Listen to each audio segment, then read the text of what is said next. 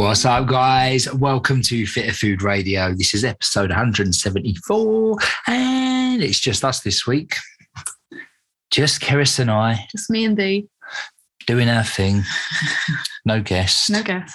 Got some great feedback from the Tommy Wood episode, though, which No, was it's nice, awesome. Thank you very much, anyone who took the time. It, it goes a long way, honestly. I, I, we've said it before, but it really does. And we often joke like we don't truly know how many people listen to this podcast, but I hope it's- sometimes- maybe it's more than five. Don't we? yeah, I'd like if it was like at least double double figures. At least a solid, a consistent 10. Yeah. You know what I mean? well, do you know Um, what? If those 10 people tell one friend something useful that we said, Yeah. then you're reaching 20 people. I think then. There was too much of a pause there, much of a pause. Keris. That's worried, isn't it? Hard. If one person tells one person, then that's One, two, three. carry the one. You know what? I'd love to be able to have a little go sometimes at proper maths again. Wouldn't you? I'd need to be like forced into doing it, but I think I find it Proper so. maths, yeah, yeah. I find it so. was proper maths? Like You know, algebra and stuff. no, no, I wouldn't go that far. But was proper maths then? you know, like doing proper sums like addition and multiplication and long division and stuff, and like be taught it again. I'll probably do this when I'm 80. Be taught it again and sit down and do a test and get a good mark and feel really satisfied that I could do maths again. Because you just don't do it, do you? Like none of us do it now. There's a calculator everywhere. I've got one on my laptop, got one on my phone. So when someone does say, "Oh, Can you add that? this time's this," like you'll do it, I'll go, oh, "Crikey!" But I don't know that I've ever been that quick in my head at doing it. But on paper, Yeah. I used to be quite good. I mean, obviously, I'm. Maybe we should I'm, have I'm no uh, mathematical genius, but um, You, you're very good at doing things in your head. yeah. especially when it comes to how much someone might owe you. you're like, you're like, Come on, Ez. you're like super quick. Yeah. Boom. yeah.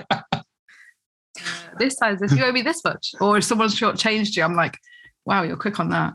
Do you know it, it all started when years ago when I used to um when I was an ice cream man, and if ever you had like a busy day and there was a big queue, I just found it quicker to do it in my head when people were ordering their ice creams. I'll So add it all up. so, but what I would do is I was out, I would add it up whilst they're ordering. Yeah. So when I'm actually getting their order, it's like I already know what the total is. Yeah, yeah, yeah. And what I'd start to do is because obviously like different things are always, you know, yeah, different things on the the menu, if you will. But of course, like you start getting into the habit of like if someone orders like two feasts or two whippies, you know, then off just by heart. just in your head, you just Yeah, know what yeah. like two of those is. yeah. Do you see what I mean? So I don't know if that's kind of helped me. Didn't you ever find though, like I, when I used to work on a checkout, Kwik Save, like if I was stressed, so when the queue was getting longer, or say somebody was, I don't know, kicking off about a refund or scan something twice, that like you can't do anything in your head. Do you know? Do you ever find that? So if you got a bit flustered, I'm sure you didn't get flustered. You were cool as an ice cream in that cool, band. cool, cool, cool as a Celerio. Yeah. Celerio. What's a Celerio? I bet you were quite a cool You, team know, you never had a Celero? Celero. Oh yeah, Celero. Yeah, that's hilarious. yeah. Do you know what's funny? Your memory's no, so good. no. Do you know what's do you know what's really hilarious about that? Hilario. do you know what's hilarious? Yeah, yeah.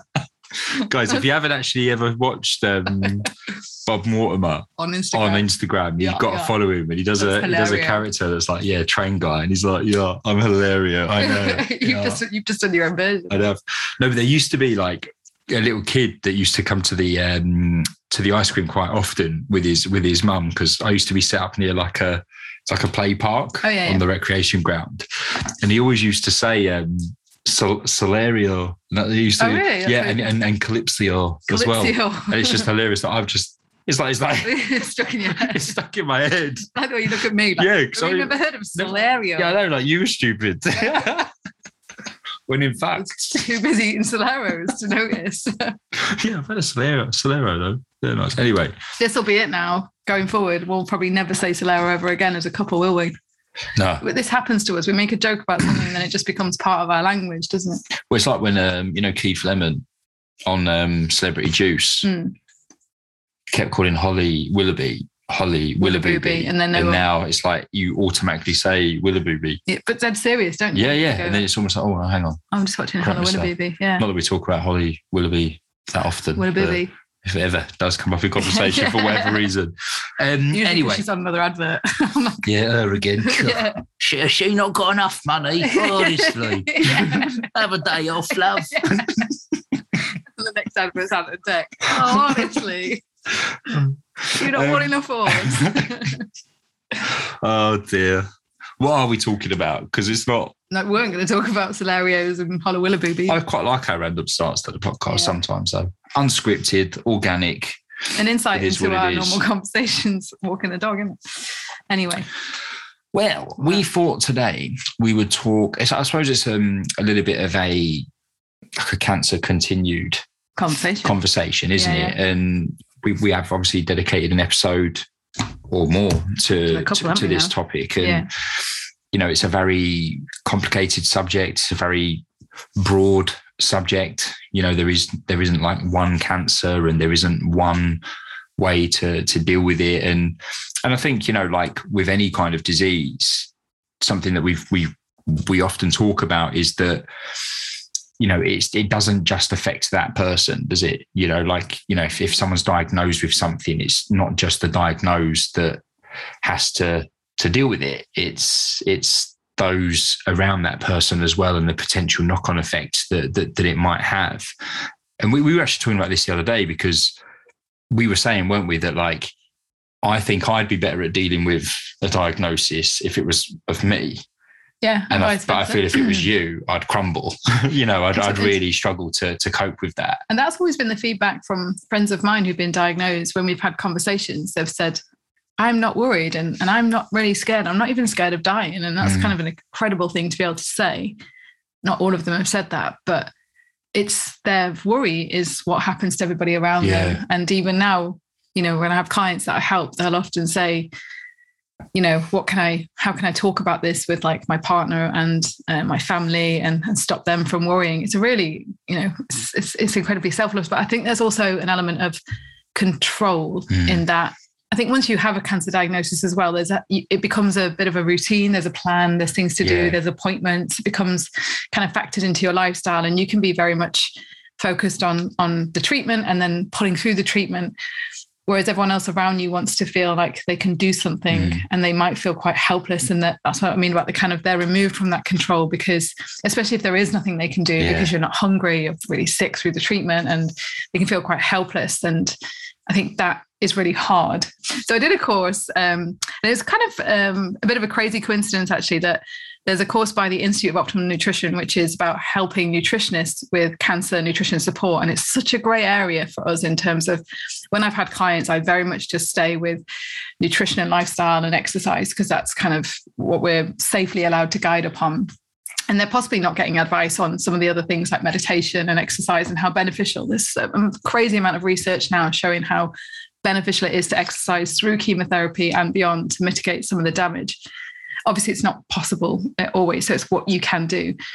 But the a course came up and i'm kind of i was sat on the fence because i thought you know like i don't know if this is an area i want to specialize in. It's very close to home. I've kind of walked through the whole process with both parents a couple of friends and other members of my family. And i sometimes feel like i get so involved in it you know it's like a very it's a very and then, then it kind of triggers me a little bit i think to then be fearful for everybody so the more people i come across diagnosed the more i'm like we need to stop doing this and stop doing this and do everything we can to minimize our risk and Mm. I think I've had like a couple of years break in terms of I haven't really, you know, my, both my parents touch wood stable. My dad kind of has lots of checks and markers that we do every single year.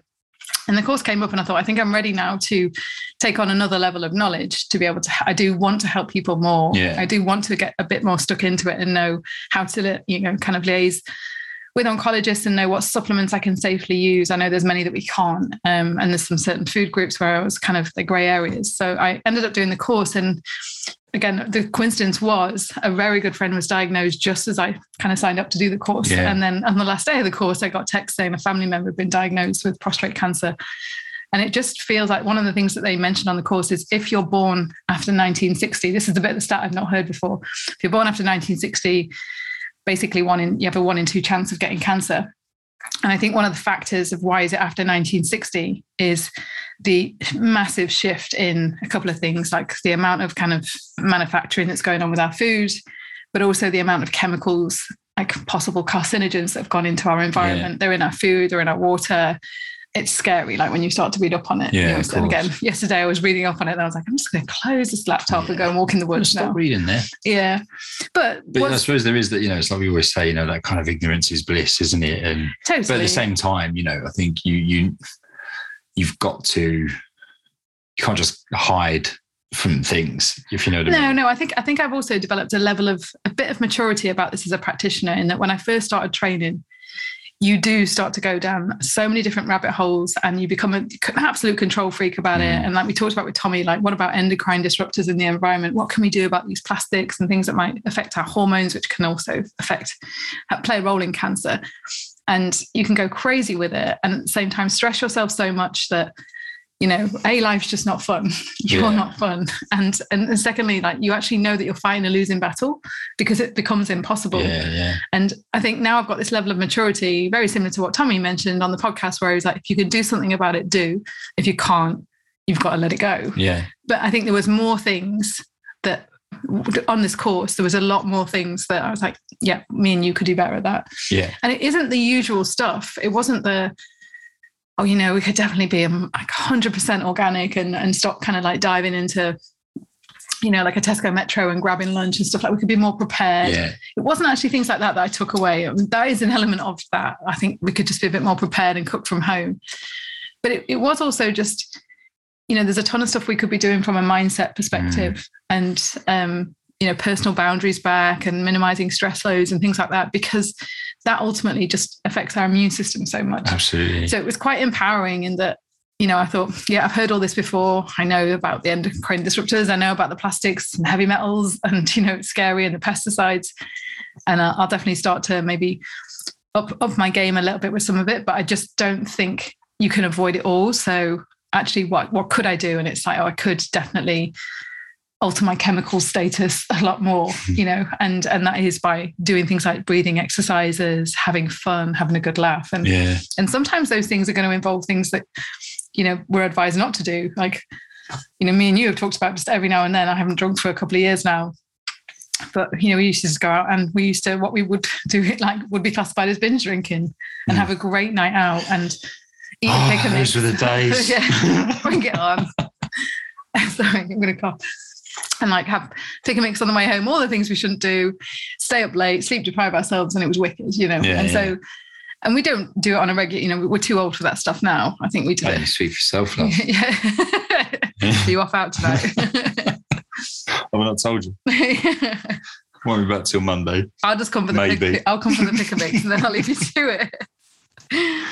But yeah, so I thought it's a really nice kind of podcast just to revisit some of the things. And I don't want to scare any of our listeners, but I do want to empower you again, really, just like Mm. I've said, you know, and you haven't I haven't told you much about the course. I was kind of filling you in um, bits and bobs of it. So some of it will We said we'd kind of- save it for this, didn't yeah, we? And new, like, new bits of knowledge. but also like something I would like to say. We we said we were probably going to touch on this, maybe in, not in this episode, maybe another episode. I don't know, but we were talking about how. If why don't we start with this, right? So you know about you. You said how men are far less likely to kind of like uh, seek help when it comes to like experiencing symptoms and Yeah. and things like that. And this has been a big conversation. I will let you talk in a second, don't worry. But this has been a big conversation that me and you have had where I've said, I don't want to feel responsible for your health. No, no. So if you notice anything untoward, like symptom wise, you know, blood in your stool, um, abdominal, really severe abdominal bloating that's not relent, like never ever disappears, loose bowel movements, you know, Mm. like you've got to call the doctor. Like it shouldn't be me nagging you to do that. And actually, two kind of client case I've got at the moment, they went on for a good couple of years yeah. and did not call the doctor. Mm. And it was only, you know, finally, and I know there's been COVID, so it's a slightly unusual situation. Yeah. But on this course, they did say men are more likely to die from cancer than women because they seek help and testing later Right. by the time it's all about early early diagnosis Yeah, yeah, with, sure. with cancer because it's it can then be you know treated so But it's like you know, like I don't, I, I don't quite know why that is. I do think there's that element of, I suppose, a bit of like a man up mentality of like, oh, you know, it's just a little bit of Yeah, discomfort, definitely. or it's just this. I'm sure it'll be fine, yeah type thing. Like, I think there is definitely an element of that. Especially But- with like a, the occasional loose bowel movements. Even Yeah, though like- the signs on toilet doors saying if your stool floats. Yeah, I mean, yeah, I mean, obviously, Yeah. like you know, every now and again, you know, you might have the odd floater, but but but what, no, but what I'm saying is like if it's if Yeah. it's a, a consistent thing, Yeah, and or it's a loose it's a loose bowel movement. Yeah. That's also then then you know, like it's there's no harm in getting it checked out, and I think this has been a big thing for me, is that. I don't know. I'm a bit like I don't want to be that person that's kind of like the sign of anything that's a bit out of course. sorts. Yeah. like, oh, doctor, like, but at the same time, you've got to be able to make that decision of like, actually, this is happening a bit too often now. Yeah. I need to take responsibility here and and do something about it. And if that is calling your GP or or whatever it might be. And because I said to you the other day, didn't I? Like, um, I've probably mentioned it before, but I've got um I've got a hernia, which I've had for a fair few years now. Yeah. And bizarrely, aside from it just looking quite bizarre when it's like sticking out. a little alien. Yeah, like- out your belly. It, it didn't really cause me a huge amount of discomfort or or pain or, or anything like that. But I did get it checked out because it was just, you know, it's just a bit, like I said, it's just weird seeing something lumping out and you know that it's one of your internal organs. Yeah, Do you know yeah, what I mean? It- So I got it checked out. And, but like I said, it didn't really cause me any, any, any, any issues. And then in recent months, it has become an issue. You know, it has caused me discomfort and pain. And, and I'm like, well, obviously something's changed. And but I, I thought to myself, like, and it was after like, you know, the, the news of our friend. I was a bit like, what am I playing at? Like, you know, yeah, for all I know, it could just be the hernia getting worse. But that needs sorting because that Yeah, could lead to yeah, all sorts of problems. And then I thought, well, if I leave it too late and then something like that happens, in a way, I've only got myself to blame Yeah. because the signs were there Yeah. and I chose not to do anything about it. So I was like, Bosh, straight on the phone. I've already seen the GP. He's referred me back to the guy that saw me before. And I'm like, I, don't know. I, it's just nice to feel like I'm doing something. Because I think also when you're not doing something, we've mentioned this on previous podcasts, underlying, you know that you should. Yeah. And uh, interestingly, I said to you, I was listening to, so it's not just men and women. I, I do think, like, as a general, this is my general observation from kind of clinical It's not practice. just men and women. sorry. Who is it then? It's not, it's not just men, sorry, that do this, women do it as well. But my general kind of observation is, and they said on the course, women are just much more proactive about seeking advice on symptoms. Yeah. And I think there is more education out there about the symptoms associated with things like breast cancer and ovarian cancer. And of course, there's smears and regular, more regular checkups maybe as well. So this is when you might start to go, oh, whilst I'm here, I'm going to ask about this. And I think women are maybe slightly prone to, if anything, health anxiety, which talked about with Kate Howdigo, where it's Mm. almost like doctor Google everything and then overthink it and then, you know, think that everything is going to be cancer. That's Yeah. definitely a kind of pattern that I've seen. And men are kind of more of the, like you just said, I'll just kind of like, keep going. I'm sure it's nothing. I'm sure it's nothing. And then suddenly, you know, it's like like bent over in pain and then it becomes so much more serious. Yeah. But I think underlying that that attitude of like man up and keep going, you are anxious about it. So even every time your hernia gave you pain, it will have triggered in you. Oh God, you know this is not right, and this may yeah. cause me problems down the line. And you didn't get it sorted initially, but just think about how much that's wasting your energy of like worry essentially. So I think both are worried, but both just behave very differently. Yeah, and yeah. one gets pushed under the carpet and one gets on the phone and, and is maybe, like I said, more proactive.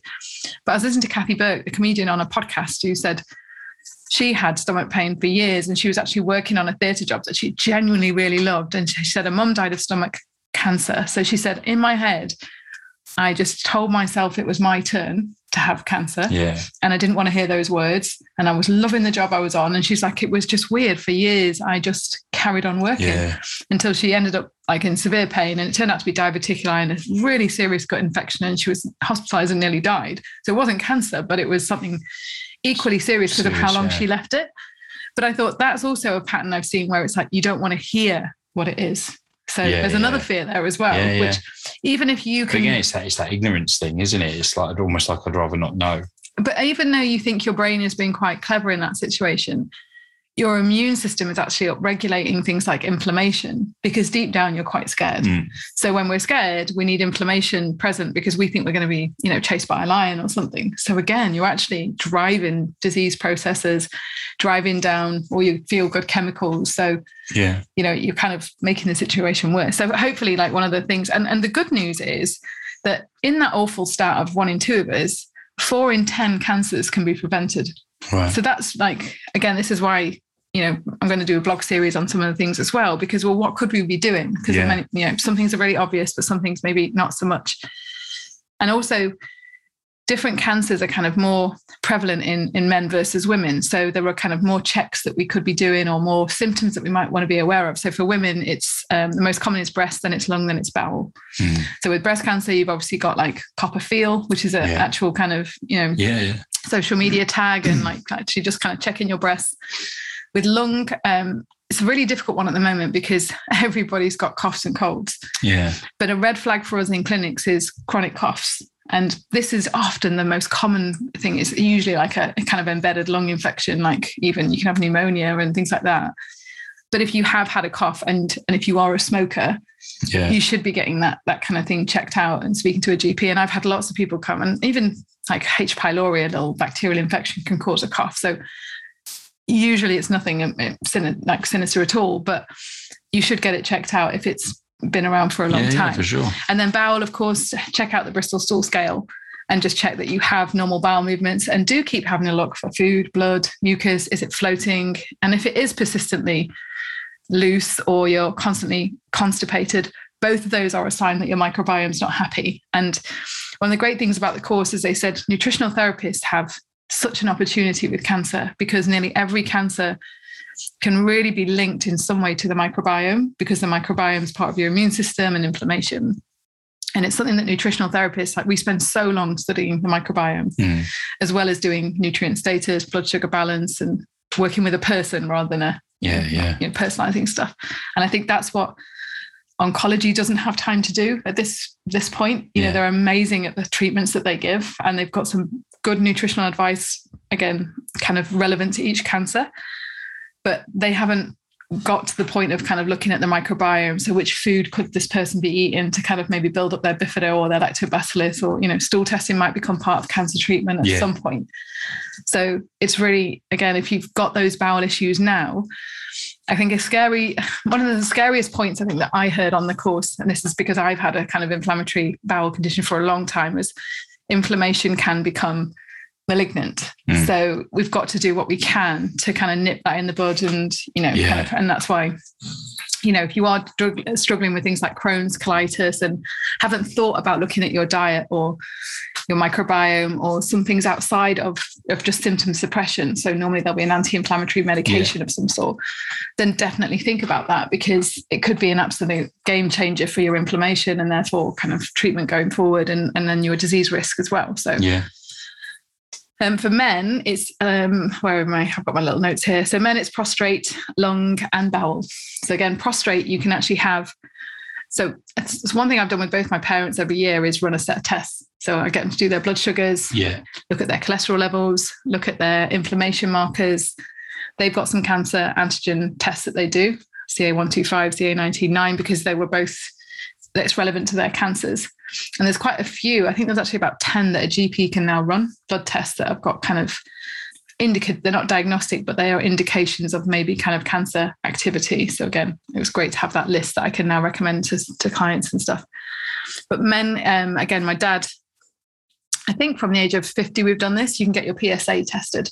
And if you can't get to a doctor, these are really cheap tests to do What's PSA? uh, prostate specific antigen. So it's a marker of uh, if you have enlarged prostate, that's something to keep an eye on. So the Right. prostate gland can enlarge, and that normally means you can't pee. So you Right. get in trouble going to the loo.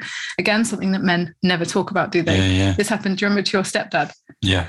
And if you remember, the bathroom was off the kitchen.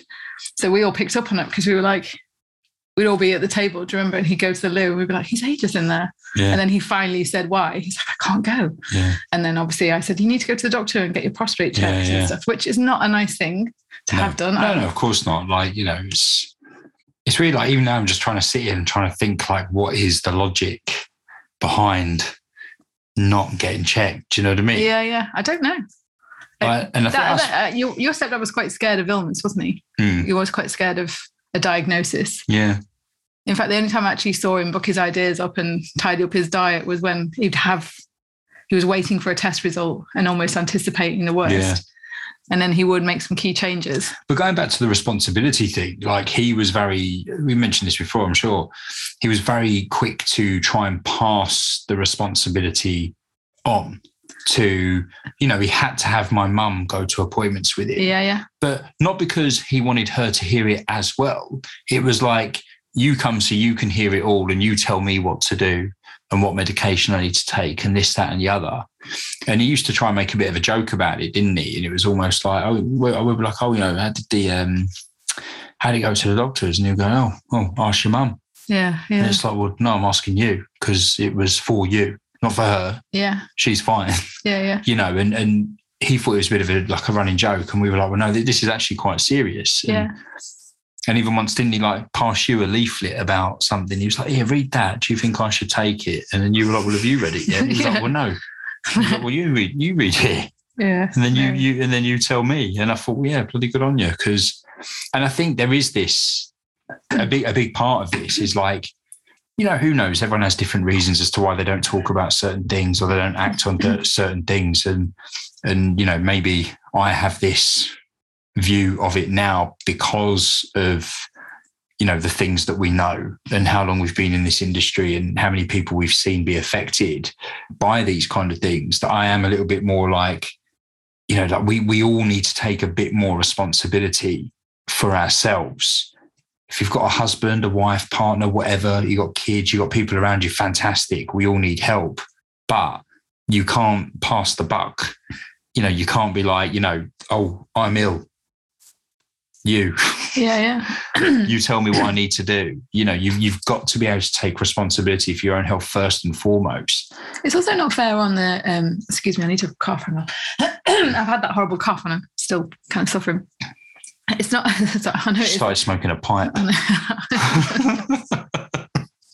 Can you imagine? I love the smell of a pipe. It's quite funny actually. I just thought you've never seen a woman. I've never seen a woman smoke a pipe. Have you? I don't think I have actually. I, lo- I was going to say I do love the smell of a pipe. It reminds me Yeah. of being a kid. Yeah, yeah. My granddad. Yeah. What you thinking? Yeah.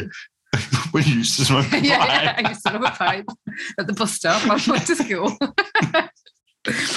um, I was just going to say I was watching CBeebies. yeah. Mum used to give me a. Uh, keep me quiet. No, it, it's not fair on the person that that has to do the nagging either. You know, no, and, and, exactly. and it's like I've been in previous relationships where you know I have been the nag, and it's and it used to be a bit of a running joke, a bit like your mom and, and dad and stuff. And, and I look back and I think I wouldn't do that again. And I've actually said that Mm. with you. I've just said like, here's what I think you need to do, and I'm just I've said it once. I ain't saying it again, and I don't want to have to say I told you so. No. You know, like and it, it, it and I think also all of us just kind of need to just remind ourselves again of that that early detection is so important Mm. because the, the, the really crazy thing is cancer's happening in all of us right now so at a very simple level it's cells behaving badly like they Mm. just don't behave like they're supposed to so they don't we have like programmed cell death when cells die and these cells you know there's something gone wrong i'll talk in a second about some of the kind of things that will cause this process but something goes wrong and they continue to replicate they don't listen to normal signaling processes and they can then start to what you start what you have first of all is cell changes and then we have what's called an in situ cancer so it could be this could start in a breast duct for example Right. or like a small part of your bowel. And it will continue to replicate and grow and eventually become tumor. So it's starting to change at a kind of tissue level. So once it was cellular, now it's tissues.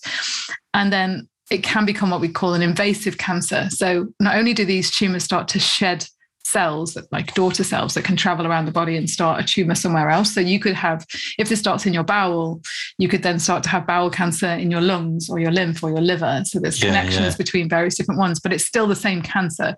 And as you quite rightly mentioned at the beginning cancer is actually different diseases. So that's why we have different treatments. The cells the way they replicate and grow and do things they've got different markers on them so they respond to different treatments. Yeah, yeah. They are different diseases and we're now going to see probably changes in not just the treatments but the nutritional interventions that are recommended for them and you know even hormone hormonal kind of input and things like that. But if you once you've got your diagnosis of what your cancer is as soon as it becomes what we call an invasive tumor it develops its own blood supply And one of the biggest problems is it starts to block function. So mm. if it's in the bowel, it will eventually start to block the bowel. If it is in the liver, it will eventually start to invade other cells and the liver can't do its job. And the liver does so many things. We think of it as just detoxing, but it's a big part of regulating your energy. Yeah. So making new glucose and, and metabolizing all your food. So if that's taken away because these cells are dealing with this tumor, then you'll mm-hmm. start to see massive dysregulation all around the body. So this is why some of the cancers are more problematic. Skin cancer has the highest survival rate because, of course, if it can be contained and it's in the skin, it can be removed surgically, mm. and then hopefully, and, and, usually that wouldn't cause too much blockage of function if it's yeah. in the skin tissues. You see, so this is one of the problems. And if it's a, a bone cancer, of course, and it begins to fracture bones, then that obviously again it requires more urgent treatment. Often it will be things like chemo because there isn't the time you know, for surgery or the option of surgery. So where it is will dictate some of the treatments. But again, if if you the minute start to see some symptoms or something's off or you can't, you know, anything that's unusual, you could get it when it's an in situ cancer and the survival rates, the treatment, the life expectancy, everything is different. So that's why I want to kind of encourage people to get checked. And also, just to go back to saying about what I do with my mom and dad is as soon as, you know, very sadly, they both got diagnosed with cancer, which led us to do this. In fact, my mum did. Uh, that's not true. So my mum did. But that led them to say every year we want some tests done, even if they're fine, yeah. to check everything. Like, what could we check that's sensible? And that's when we started. And that's how we found my dad's. Yeah. So I think this is something that, you know, once you get towards 50, your risk is kind of increasing of all chronic diseases. It's a really good shout. I'd probably say from 40, because again, our genetics and our lifestyles have been really different to our parents. Remember, we're born after 1960. So, you know, even from the age of kind of like 40, I've noticed I would say like I'm not getting I don't get away with as much. Like I've definitely got lower hormone status, you know, I definitely have to get my sleep. I can't drink I couldn't drink that much alcohol before all my kind of yeah, yeah. gut issues. Like I said to you, like literally two, and I'm in big trouble afterwards. But in my early 30s, you know, when we first met, we we we could like smash a bottle of wine and stuff, couldn't we? And yeah, know, yeah. wouldn't really suffer too much. But as I've aged, I've noticed I've got to kind of really prioritize my health and it makes sense. So I'll do the same thing on me and I do it on you if you would just you, you are a bit reluctant, I have to say. Yeah. On the testing and the supplements, you're like, don't want to spend the money. And it's crazy because, you know, I've said to you, just one test a year, it's about 100 to 150 pounds to look at your hormones, your bloods, your inflammation markers. And it, it, it's it's really important. And I think maybe when you get to 40, you might feel the same. But at 50, I would definitely be doing this on an annual yeah. basis. And and I think if NHS could find a way to almost we could part subsidize it. So because they do run these tests if you go in with the right symptoms or the symptoms they think warrant the test. Sure. But imagine if you said, I just want an MOT and I've got hundred pound. And you know, if they can almost I don't think they could bridge the gap. So but I don't know. We save we save money for our cars to do this with. We save money for all sorts yeah, of things that we want. True. Like let's save a little bit of money to to run some checks on ourselves yeah. and and use it as a preventative or an early, you know, get that early diagnosis. But I think the important thing to know about cancer is it's happening in us all the time. But what's incredible is our immune system is good at, at basically stopping that process. So we've yeah. got all these checkpoints and mechanisms in place. Our immune system is really cool whenever you study it. And if you ever watch it in action on YouTube, if you're ever bored and you want to see like, you know, like a macrophage, uh, they're called like your big eaters chasing a little um, bacterial infection or something. You can watch it on YouTube and you can see how it's like Pac Man and it chases it and gobbles it up. I used to show it when I was teaching because it's, it's cool. It's like, okay, I've got this immune system which is really strong and can, can fight this for me. So, mm. what can I be doing to support my immune system? And what are we all doing that's maybe not helping our immune system? And again, the good thing about COVID is we've kind of turned our attentions to our immune system.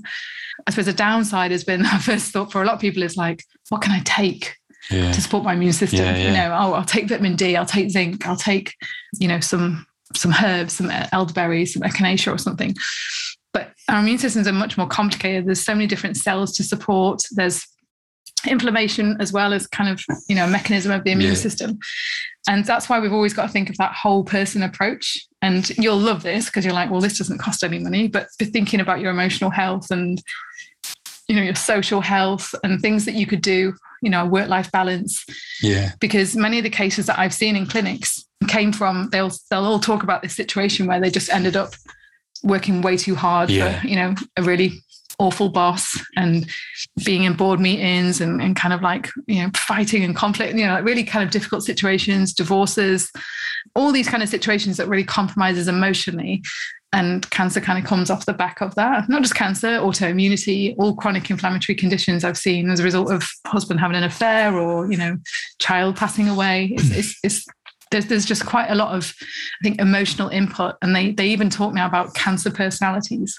So in, in some studies that have been done they've noticed that you'll like this neuroticism um, so being a bit neurotic being a worrier being mm. scared all the time overthinking stuff is kind of associated with cancer but also neurotic people have worse outcomes if they're diagnosed because they immediately worry. well, yeah, they actually say you, you, pretty much trigger PTSD in someone who's already neurotic yeah. when you diagnose them with cancer because they go, I've got life threatening disease. Yeah, you know, so there's, whereas optimism has been quite studied as well, and people that have that more kind of, you know, that are quite optimistic, have yeah. better health outcomes, less risk of, of cancer, mental fatigue, um, depression, all these kind of things that are associated with, I think, all chronic inflammatory conditions, but they're kind of being looked at with cancer because, and I think some of it is that you'd also be more prone to certain behaviors if you've got those personality traits yeah, as well. No, no, I hear that. I hear that for sure. I mean, because you you are because you're a warrior, aren't you? Yeah. yeah Definite yeah. warrior. And this is why I like like I worry about you worrying. you know what I mean? Yeah. Like, because I don't want you to worry. Yeah. Well, I don't want you to worry too much about stuff, you know. But I just think I'm it's such just. A, I'm such a clever warrior. You're such I, a clever warrior. I can tell when you're worrying about something and you don't want to tell me, and that worries me. I'll find a way to worry. Like the other day, it like, worries me that you're worrying about something and you're worried about telling me because of how much I'm going to worry. yeah, so I'm worrying. I'm slightly addicted to it. We've said this before. You'd be addicted to stress. You're addicted yeah. to certain per, like personality traits. And uh, again, when I was writing this blog series, so do head to fitfood.com and I will start to put these out on our email list as well. Um, ACEs came up, adverse childhood experiences, because I, I thought I know there's links with cancer risk and ACEs. And if you think about it, again, this is because something that happens in your childhood changes how our brains develop, changes yeah. again a lot of our kind of default personality traits, changes our immune system as well. So sure. we know that it's associated again with higher risk of diseases, but also you're much more likely to develop habits associated with cancer. Like smoking and drinking. Mm-hmm. So there's also the kind of adverse childhood experiences to yeah, take yeah. into account. And I think it, but what was interesting is they also went through the genetics of cancer. So lots of people, and I definitely went through this phase of kind of like one genetic test on. I was told my aunt who passed away from peritoneal cancer, it was a very rare cancer. Yeah. You know, we should all be kind of the rest of the family should be on the on the keeping an eye on that. Yeah. And what's interesting is I didn't realize ovarian cancer is actually often starts in the fallopian tube and spreads to the peritoneum, which is like the cavity around the gut. Right. And so actually, although it's diagnosed as peritoneal, they may actually have ovarian or fallopian tube cancer. Oh, yeah. That was really interesting. Oh. But the main test of kind of around cancer that people know of is called the BRCA gene. So you might have heard of this because many celebrities, Angelina Jolie, have been tested and they've got a variant of this BRCA breast cancer gene. That means they've got a, around an 80% greater risk of getting breast cancer yeah. than someone who doesn't have that gene variation. Right. So she very famously had her a double mastectomy preventative. Yeah. So she had her breast removed and many women have done this with you can have your ovaries removed, you can have your uterus removed for the same thing, for the yeah. same reason, like a preventative. But lots of people have discussed this, including, you know, Stanley Tucci, the actor who's in um uh, I'm trying to think of the films he's been in. No. You do know him. But he's just recently had cancer and he lost his wife to cancer. And he was on Elizabeth Day's podcast, oh, How to oh, Fail. The one on uh, in from Hunger Games and that. Yes, yeah. Yeah. Um, and a mind blank about his films. I can only remember his entire health history. I can't remember what films he was in. Uh, but he was saying his wife uh, passed away from cancer, and he said, "I really." And I'm putting it in his words because obviously people might kind of question me saying it, but you know, people going and getting things, uh, whole parts of their body removed it's a very individual decision. My mum's even said if her cancer comes back, she might have a double mastectomy. But is that really it's a very invasive thing very traumatic yeah. thing for the body to deal with your mum said that yeah she has yeah yeah she says a lot of things about if it comes back and i'm like well if you think wow. it's that important do it now it doesn't really make sense to say if it comes back i'm going to do this Because one of them is she said, I'm going to go plant based. And I was like, well, if you think you should be plant based, go plant based now. Yeah, yeah. But I think she wants to feel like she'll do something more proactive Yeah, next yeah, level. yeah. Um, anyway, he was saying, you know, I, I don't think it's right that people are thinking, you know, I'm going to get parts of my body removed. We, we kind of need to do more research on, you know, the the things that are kind of, I suppose, like an anti-cancer lifestyle. Um, Yeah. And he said, I don't think there's anything I could have done to save my wife, but I also I'm not sure that that is the right approach that celebrities seem to kind of promote. Is this Yeah. um, this kind of removal of stuff? But interestingly, if you have that gene variant, the BRCA gene, there's couple one and two, you actually have a greater risk of breast cancer as a man. So men can get breast cancer. Mhm. And I came across my first case of that not long ago. Ovarian cancer, but also pancreatic and fallopian tube. So, how many bits of your body and peritoneal, how many bits of your body do you need to remove? It doesn't necessarily make sense to remove the breast. if Right. It might happen in the pancreas. do you Right. see what I mean? Yeah, yeah. But the other thing to note about the stats on it is that you have an 80% greater risk with like one of the variants than someone who doesn't have it. But that doesn't mean that you have an 80% chance of getting breast cancer. And that's the important thing that I think is lost right, in right. communication. Yeah. So say you've got it and I haven't, Yeah. you've got an 80% greater risk of cancer than me, possibly. But what's my risk of getting cancer? Don't know. Precisely. I don't know that we can even calculate that. Yeah. Just because what if what are we looking at here? So if you look at the risk factors for breast cancer, alcohol consumption, Mhm. um, but alcohol consumption in early life as a teenager. So I don't know that there's as much research Yeah. as we probably need to look at how much was a woman drinking? Has she ever taken oral um, contraception, like estrogen therapy? Mhm. Are you on HRT? Do you know that there's so Yeah, many yeah, confounding blimey. factors that I'm a bit like, how do we know what one person's risk is? Um, you know, do you smoke? Do you drink? Those types of things are going to be relevant. They're Yeah. associated with cancer. Do you live in a city? Do you live in the countryside? Yeah, it's really hard. But I think the gene, the gene side is where everyone gets a bit like, I'll do the test, I'll find out, and I'll take action. And you can feel proactive about that, but I'm not sure it's, it, you know, and I know some functional medicine practitioners, nutritionists, and oncologists have said it's not probably where we should be going with this. Yeah. You know, like we, we we've spoken before about the whole testing thing, haven't we? And and and it's almost like, oh, the test has come back, you know, fine. I haven't got, you know, an increased chance risk of whatever. So I'll just kind of crack on as, I, as I am. Yeah, yeah. And and it's like, well, Is that helpful? yeah, exactly. And or it might come back and say, oh, there is this greater risk, or you know, it might be a test for something else entirely, you know, like a, some kind of blinking intolerance test or or something like that. And I just feel that like we we often talk about low hanging fruit. We often talk about, you know, could we, you know, any kind of test aside, you know, are there things that we could change in our lives? Are there, you know, are there things that we could do a little bit better at? And and like you said earlier, like even now, like you know, we've been in this game a long time, and you know, are we perfectly healthy? No. Like, does perfect health even exist? I don't even know that it does. But you know, it's like we we can sit here. I could spend the next half an hour probably listing off things that I could do better. And the real, reality is, is sometimes I'm better at certain things, and other times I'm not, and and I let it slip, and my body lets me know about it. You know, like my energy lets me know about it, and and I think like it's the same here. You know, like we don't want people to start bloody being fearful every day of No, whether. You know they might get cancer or you know if they got an increased risk or because it runs in their family, but those things are maybe reasons to be a little bit more cautious Yeah. potentially. And and and then you could just step back and say well what what changes could i be making that are going to work for me you know that i know are going to do me good? Yeah sure. We can't make any guarantees that if you eat better and exercise more and sleep more and stress less all of these things that you hear all the time all very important there's no guarantees that you're not going to get cancer or No, no. be diagnosed with some other disease or condition and It's so interesting when you write blogs about this. You know, I've had to keep reiterating that there are no guarantees, No. and I can't even say it's funny. I, I can't even say the words anti-cancer because it doesn't feel right. Because anti-cancer is almost like you know I'm on this campaign with this element of I'm going to get some success with Yeah. this. You know, even drummer Caroline on the podcast, Caroline Yates saying like I don't like the words fight cancer because if you if you lose that that that battle, did you not fight? You know, Yeah. she's like, so the language around cancer is very difficult. And I found that kind of writing about it. And I've just ended up saying all we can do is kind of lower our risk, but even with the risk factors. So what I was going to say is kind of going back to the genetic side.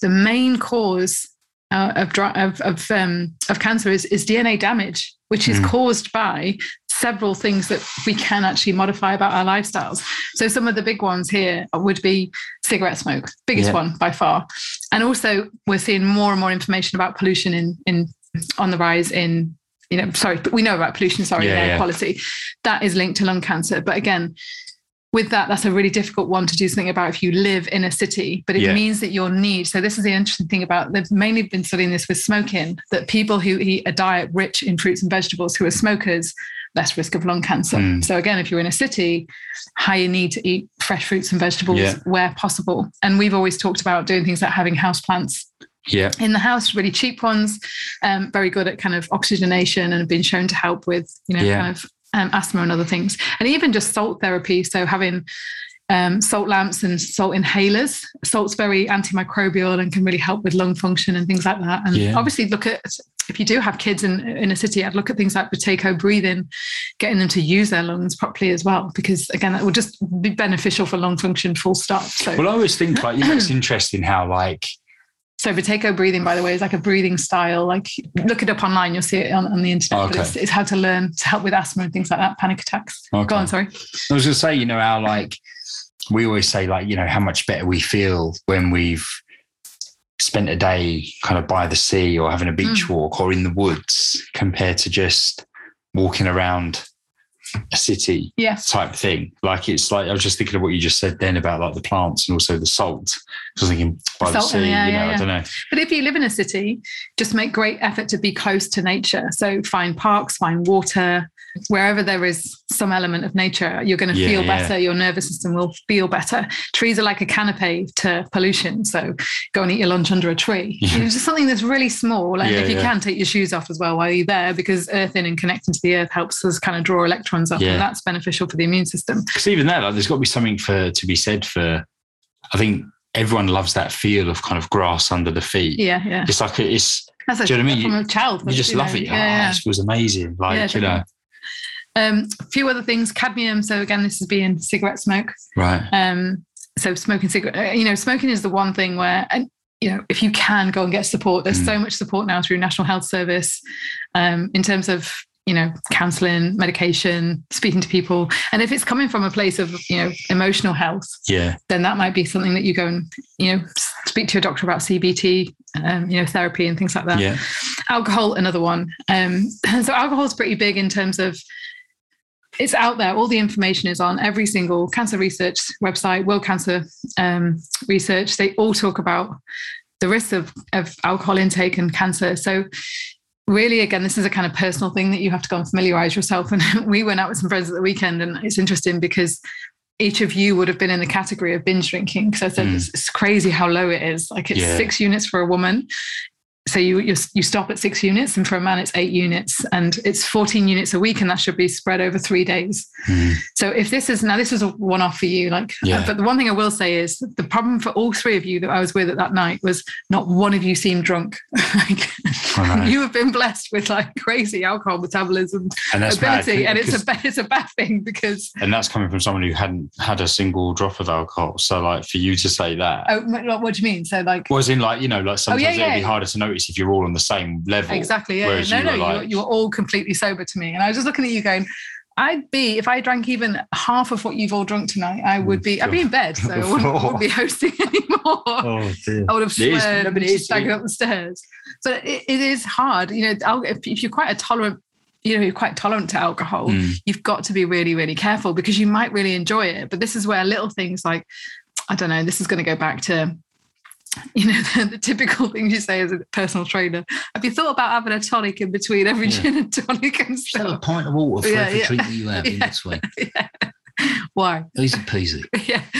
But it might help to think about having, you know, like some non-alcoholic kombuchas, you know, like but, other things around to yeah, like no, split up sure. the drinking because drinking at home, everybody drinks more as well. Yeah. You know, we said about the study in the papers where they said people pouring a glass of wine, the average was like 300 mil. Mm. So when you think that, um, I think a unit is it two units is 175 mil of glass of wine. So you're only allowed three then if you're at home pouring 300 ml glass of wine, like it's yeah.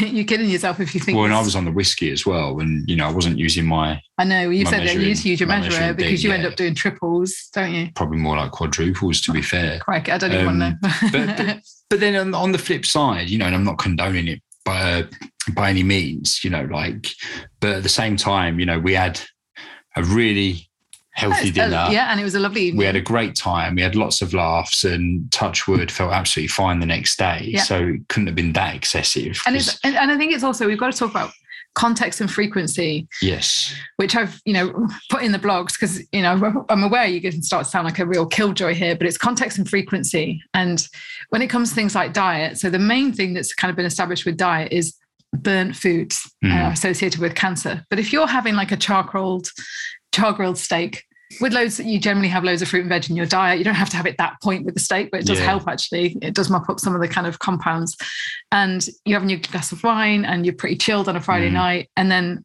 the other option is you're sprinting home after a 14 day 14 hour day at work and you're grabbing some charcoal kebab kebab from the local takeaway and you know no vegetables and you're super stressed sleep deprived and you get home and you smoke a load of fags and eat that meat. It's totally different. And if that's what you do very regularly because you're so time poor yeah, it's all the different terrain in the body you know. So i think context and frequency is really important and and that's what allows you to enjoy some of the things Mm. and not be we can't be scared of disease. Like you know that's not how we're supposed to live our lives but we can't be complacent in that we you know we can just have our cake and eat it all the time like uh, and i think most people are getting more and more health conscious because of covid and thinking like you know friday saturday nights i'm gonna you know be more flexible with my diet Yeah. maybe or i'm gonna drink or whatever but you've got to be just thinking about the kind of balance overall so But that, that's the key word, isn't it? And I think it's it's this can be applied to absolutely everything, right? You know, Yeah. If we if we if we push ourselves too hard in the gym too often and we don't you know provide enough recovery in between, we shouldn't be that surprised if we get injured.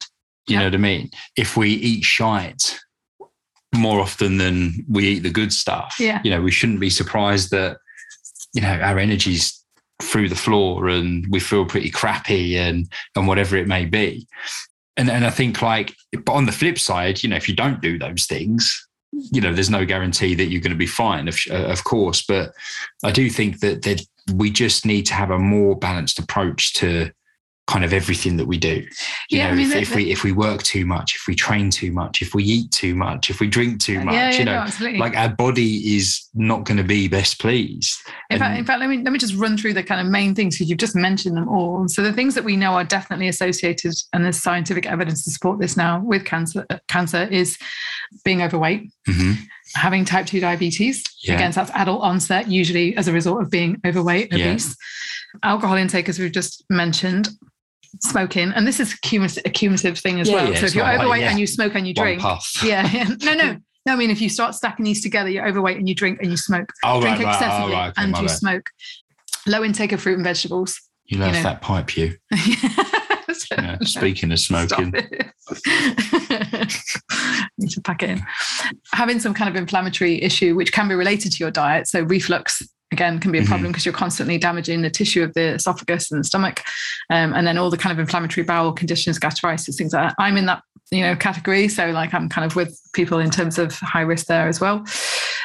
Slightly grey area. This one is processed meat seems to be red meat is a massive grey area, and it's there's two big camps fighting this one out. And I have to Mm. say, from the studies I've seen, nobody's really looking at someone having really good quality meat in the context of a good, Yeah. healthy lifestyle. So it is a bit of a grey area, and the one that it's associated with um, is bowel cancer. Uh-huh. But again, it's the amount and the type.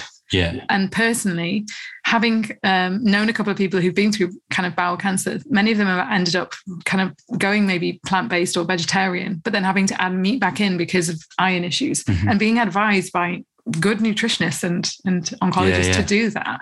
So there is this kind of thing of we've got to balance good nutrient status because your immune system needs iron, your immune system needs zinc, vitamin A, and these are highest in animal products. So again, if you're taking those out, you need to go and speak to a qualified nutritionist and maybe get a supplement program to balance it out, or just feel confident that you're having a decent amount, not too much, not too little, you know, in the context of plenty of fiber and fruit and vegetables.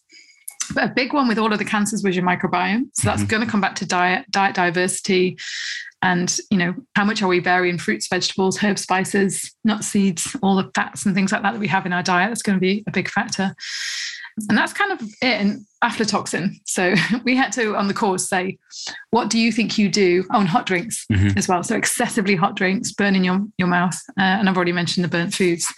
And on the course, they said, can you name three things that you think you're doing that might increase your risk of cancer with your diet? Mine was like peanut butter. aflatoxin in peanuts. Right. You see the mold wow. in peanuts. Can, yeah, yeah. It's linked to liver cancer. But and then I think my answer, I, I can almost see the person kind of like roll. Everyone else was alcohol, but I am not drinking, so mm. I was a bit like, well.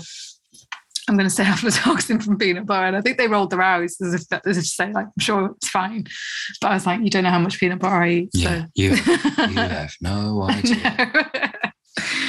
no. Um, anyway, everyone's like, "Oh, you must save a fortune not drinking." You're like, "No, no. just spend it on peanut butter." Oh, and one I've forgotten: ultra processed foods, and mm-hmm. that's also now in the in the scientific research. So again, it's fine if you want to have a little bit of confectionery mm-hmm. here and there, but if you are living, you know, main meals are ultra processed foods.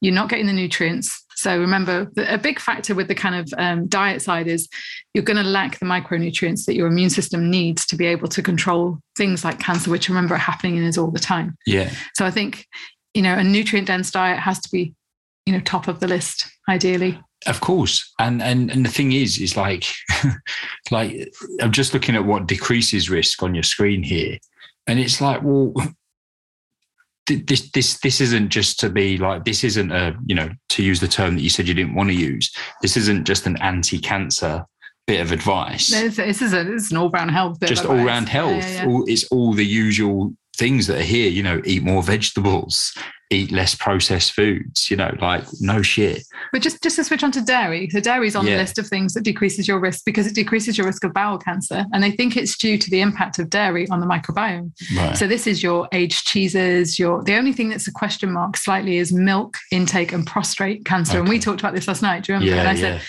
with prostate cancer, they still can't find solid evidence that they're like maybe limiting milk with prostate cancer and enlarged prostate might be helpful. And possibly there's discussion about whether it's linked to growth factors. Yeah. I'm sure more robust scientists will, would say, no, there just isn't the research. Yeah. But what I said is the people that drink a lot of milk tend to be is it that they are maybe higher risk like older men? Because the only people i know who still drink a lot of milk like younger generations have all given it up. Do you know what i mean? And, and like many women have got lactose intolerance. Many people have got lactose intolerant from antibiotics. Yeah. But i do see the only people i know that still fight me for milk is is generally older men who probably have a high risk of i don't know maybe that's why the, the oh, research is I, i've got to say every now and again if i've had like a big workout you want some milk? No, but not even just milk, like chocolate milk and a litre of the stuff.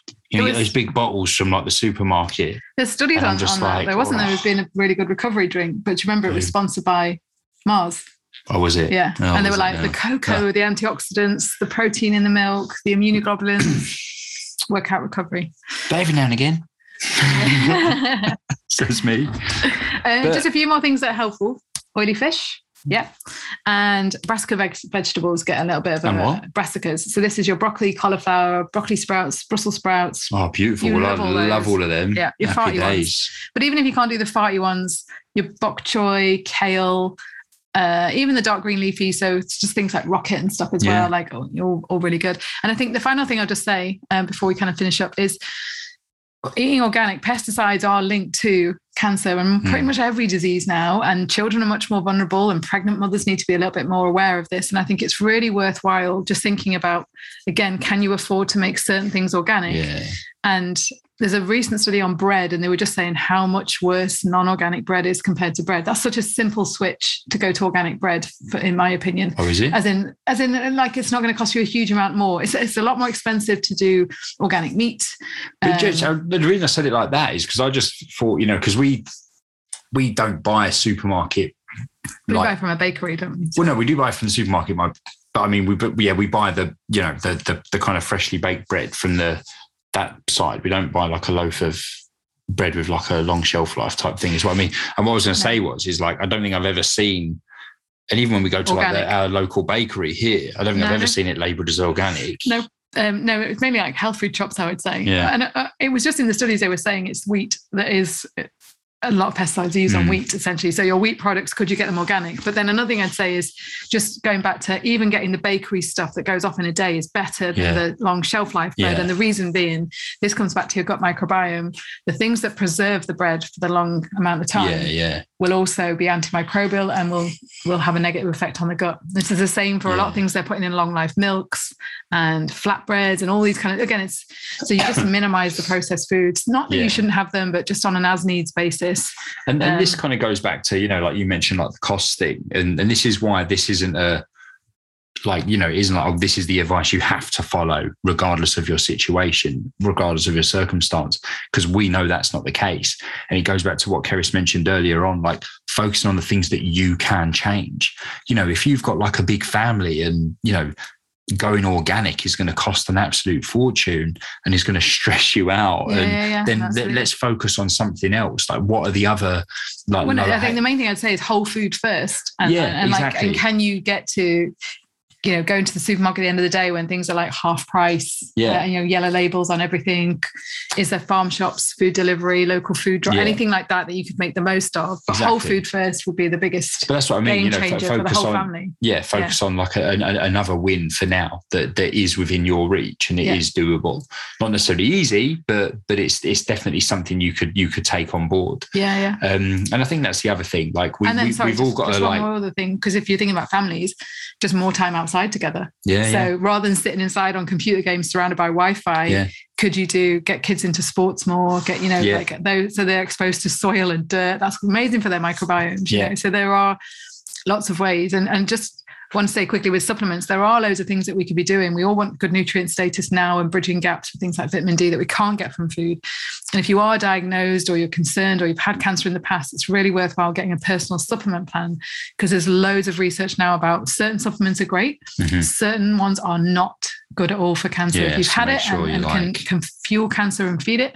And um, certain ones are great to have during treatment now. And there's some good trials on turmeric, but only with certain treatments and certain cancers yeah others it's completely contraindicated we cannot use it so um, but yeah i think going back to your point i think even alcohol reduction Yeah. smoking reduction initially anything that you can do and don't give yourself crap for it Yeah. like we've all been there but i think okay why do i need to rely on this what is it in my life Yeah. is it work life balance relationships financial stress can i get support for that this is the mad thing. Like we could honestly talk about this for hours on end because there's there's so many ifs and buts and oh, what about this scenario? What about that scenario? Because often, like for example, at the moment, my my sleep is terrible. Not because I've chosen to go to bed really late and get up really early. I'm just taking on a lot at the moment. And I did a post in our Fitter 365 group about it because I was like, something needs to change here.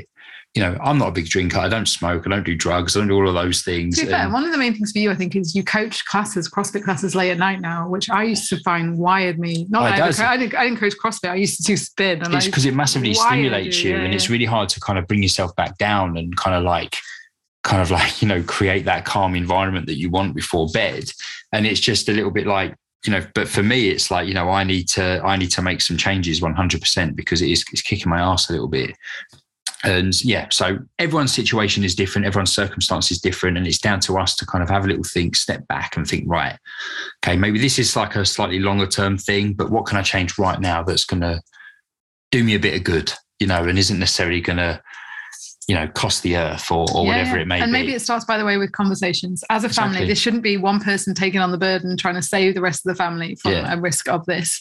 It should be a team thing where everyone sits down and understands why they're doing it and, And- and- gets involved.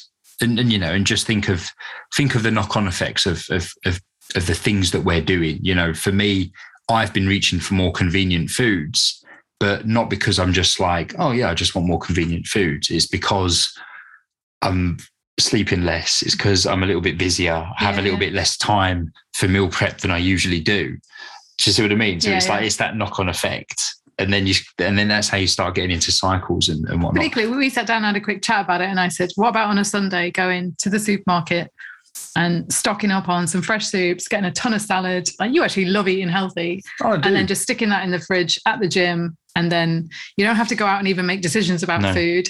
You've got stuff in it's there. like non-perishables, so tin fish and things like that. And then you said this week, like I've eaten really well. I haven't had to go out and you know, so I've brought myself time because it's all quick things.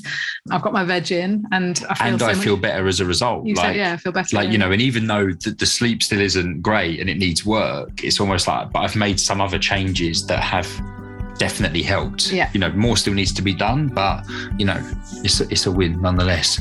But we need to wrap it up. We do, we do. We've got to go.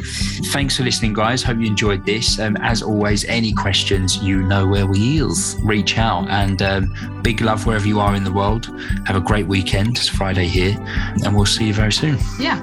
Take care, guys. Laters. Bye.